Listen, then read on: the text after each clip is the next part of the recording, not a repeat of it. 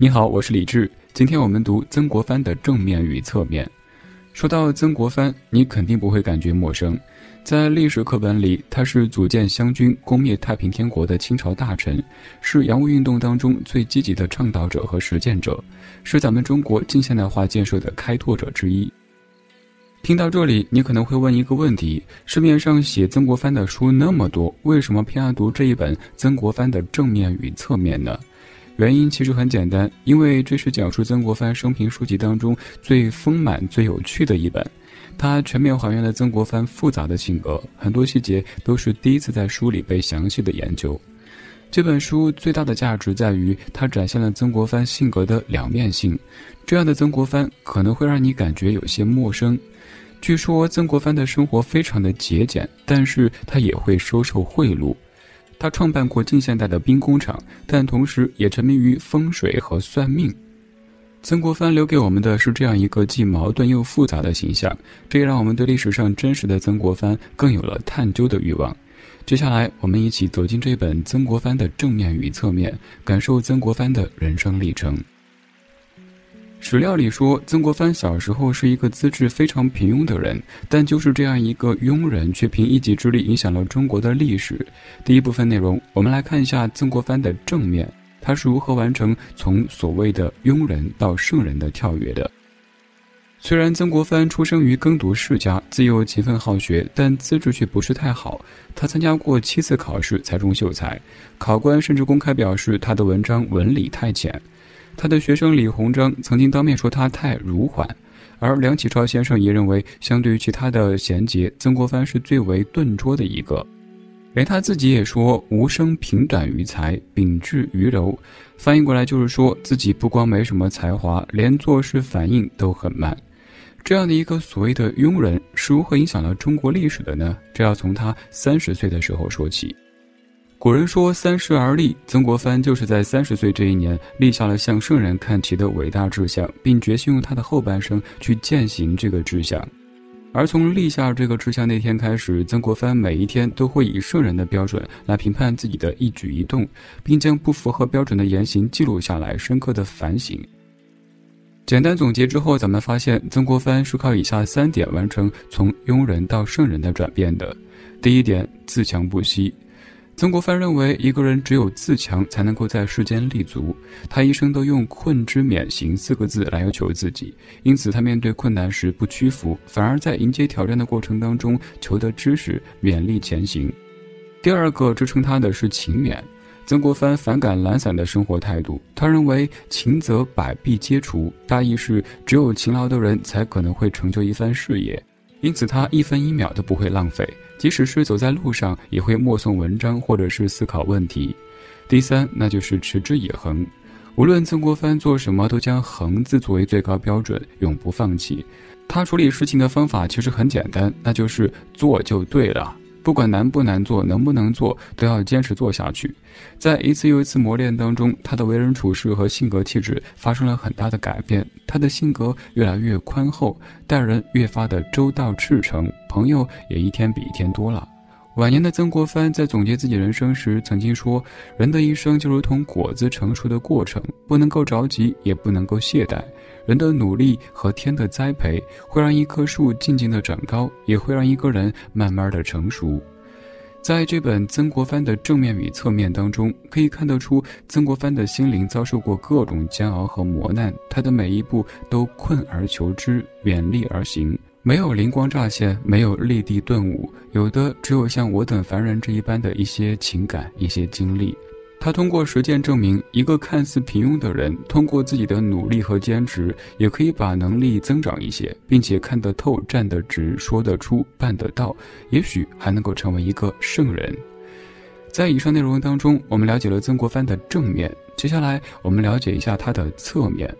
本书作者通过对曾国藩的财务收支的详细研究，发现作为晚清封疆大吏的曾国藩，每年年薪以及他的收受的贿赂，可以让他有180万两的盈余。但是曾国藩去世以后，他的财务收支最终是1个0，他没有为自己攒下1分钱。第二部分内容，我们了解一下他到底是一个清官还是一个贪官。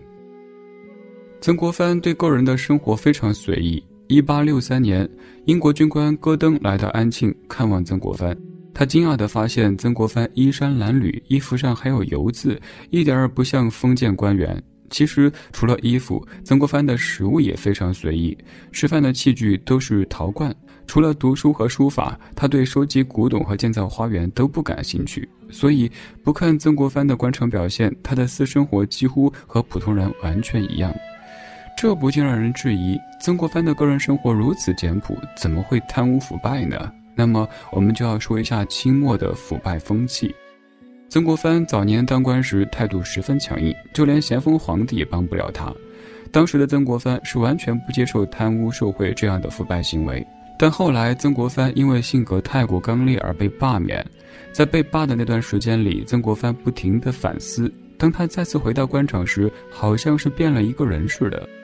在和皇帝以及同僚打交道时，他多了一些谦虚和谨慎，同时他也开始慢慢地接受各种官场的潜规则，变得圆滑起来。难道曾国藩真的开始堕落了，开始放弃廉洁从政，成为平庸的贪官？当然不是，这是因为他想要依靠政治利益来对付他人，就不得不接受官场现有的潜规则。比如清朝的官场，朝廷实行的是低薪制，所以即使是高官俸禄也非常低，因此就出现了送进这一说法，名义上是联络官员之间的感情，实际上就是贿赂。如果想在朝廷上拥有体面的生活，送进的环节是必不可少的。而曾国藩想要在官场上实现自己的政治抱负，所以他也必须表达自己或者接受别人的意见。但这些灰色收入并不是曾国藩做官的目的，他是一个清正廉洁的官员，但他必须假装是一个腐败的官员，这与他的政治环境和官场气氛密切相关。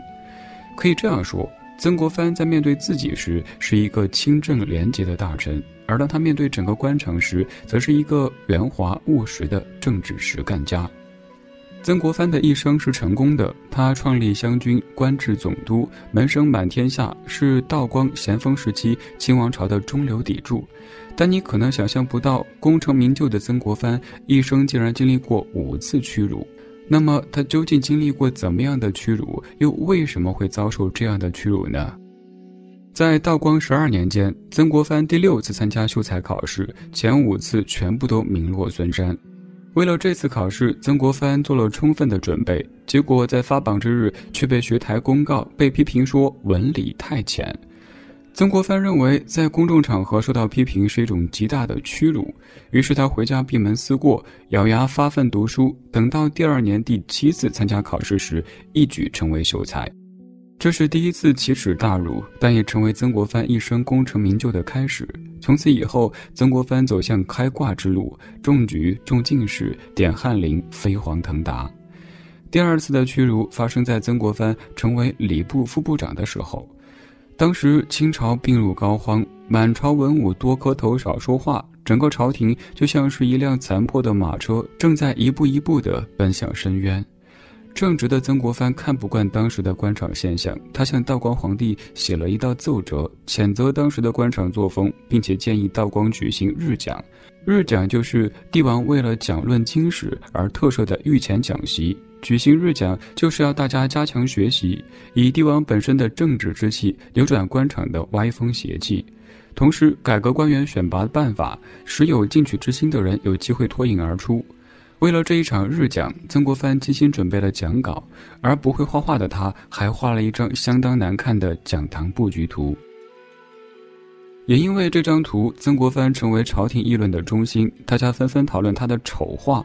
一时间京城所有人都开始嘲笑曾国藩，这令他非常没有面子。然而这样的屈辱不仅没有让曾国藩从此气馁，反而激起了他和整个官僚体制战斗的决心。第3次屈辱是在咸丰2年间，陕甘总督琦善和大将军塞尚阿因为镇压太平天国无功而面临被处决。当时文武百官都在为他们说好话，希望可以大事化小，小事化了，只有曾国藩拍案而起，挺身而出，要求从严处罚琦善和塞尚阿。他的刚直破坏了这些朝廷重臣的好事，让范氏官员得到了应有的惩罚。原本曾国藩在官场上很受欢迎，但经过这两次挑战大员之后，人际关系出现很大的漏洞，因为他打破了官场保护的潜规则，成为朝廷当中的异类。很多人开始和曾国藩拉开距离，与他断绝关系，他成为人人唾骂的对象。这一次经历使曾国藩精神上十分痛苦，越来越想念家乡。终于在咸丰2年6月，他得到了江西乡试正考官的外差，得以逃离这座令他失望厌恶的京城。正好此时他接到母亲去世的消息，马上回家奔丧，结束了他14年的京官生涯。而第一次四屈辱让曾国藩险些丧命。他在湖南练兵时被人说太过认真，他想要改变当时打仗不行，欺负老百姓却各个勇武的不良军风，将手伸向了自己的权力范围之外的绿营。这个行为惹怒了武将，于是怂恿绿营士兵闹事，将曾国藩的公馆包围起来，让他差点挨刀。事情发生以后，巡抚大人非但没有责罚绿营士兵，反而对曾国藩说，将来打仗还得靠他们呀。曾国藩气得哑口无言。一个副部级官员居然差点让兵痞给杀了，还没处说理，这个是曾国藩的长沙之辱。曾国藩一心为国，为何会遭受屈辱呢？是因为他的行为把大清官场上官官相护的潜规则给破坏掉了。曾国藩的行为令他们人人自危。这次挫折更强化了曾国藩愈挫愈勇、百折不挠的性格。他咬紧牙关，把屈辱生生地吞下，化屈辱为决心和意志，这些就成为了曾国藩生命当中最重要的经验。而第5次屈辱发生在江西，曾国藩创办的湘军意外的崛起，成为抗击太平军的希望。正常来说，作为大清的救星，曾国藩应该是要风得风，要雨得雨。然而事实却是，湘军在那个时候只能算是编外部队，连军饷都要自己想办法去筹集。那时曾国藩只有听当地巡抚的话才可以得到军饷，可是这个巡抚不懂军事，瞎指挥，曾国藩不听他的。江西巡抚只好开始处处针对湘军，给曾国藩下绊子，不让他好过。曾国藩在江西被欺负的日子可以说是相当的委屈痛苦，关键还得不到咸丰皇帝的支持，甚至趁曾国藩回家奔丧守孝的时候解除了他的兵权，这让曾国藩对官场更加的心灰意冷。经历了种种，曾国藩开始研究道家之法，并开始反思自己的过往，为什么如此不受人待见，处处都有人和自己作对呢？是不是自己本身也有一些很大的问题呢？终于曾国藩意识到自己的致命弱点，那就是自傲、急切，只会埋头苦干，太固执。被削职2年之后，由于太平军的重新崛起，咸丰皇帝不得不重新召回曾国藩。曾国藩二话不说，立即出征。回来以后，曾国藩周围的朋友发现他变了，变得好像不认识了。以前他做事很正直不虚伪，现在他很会看脸色，并且在出发去长沙之前跟每个官员写一封信表示谦恭，到达长沙之后第一时间拜遍了所有，就连小小的县衙也亲自造访。以前寄给他的无用文章他看都不看，现在有信必回。以前他给人一种众人皆醉我独醒的感觉，现在能站在对方的角度去理解他们的不易，甚至去包容他们，包容这些丑陋的官宦，并极力地拉拢他们。通过这套处事方式，使得曾国藩在官场上如鱼得水，一切更加顺利。到这里，这本曾国藩的正面与侧面重点部分就讲完了，我们来总结一下。第一，正是通过不懈的努力和好读书的精神，曾国藩才完成了从所谓的庸人到圣人的跳跃。第二，面对自己时，曾国藩是一个问心无愧的清廉大臣，而当他面对整个官场时，他就变成了一个处事圆滑且务实的政治实干家。第三，5次受辱的经历并没有打倒曾国藩，反而磨练了他的忍耐精神，并从屈辱当中反思自己，改变了自己，实现了脱胎换骨。在作者张宏杰笔下的曾国藩是一个农民出身，通过自身努力，在一个复杂且腐败的清政府下创立不朽功绩的神奇人物。回顾曾国藩的生平，我们可以看到挫折是他最大的助力，如果没有经历这些挫折，曾国藩可能不会反思自己，更不会大彻大悟，做到外圆内方。曾国藩最厉害的地方在于，他可以把一次又一次挫折变成动力，让自己更为圆融地和这个世界相处。同时他还以自己的方式影响了整个社会的风气，这也是为什么有很多人说做官当学曾国藩。好了，今天这本曾国藩的正面与侧面就读到这里。如果听完解读感觉意犹未尽，可以在微信搜索小程序山寺生活，当中有这本书的纸质版，还有此前解读过的全部书籍纸质版。我是李志，这是山寺书房，我们继续梳理见。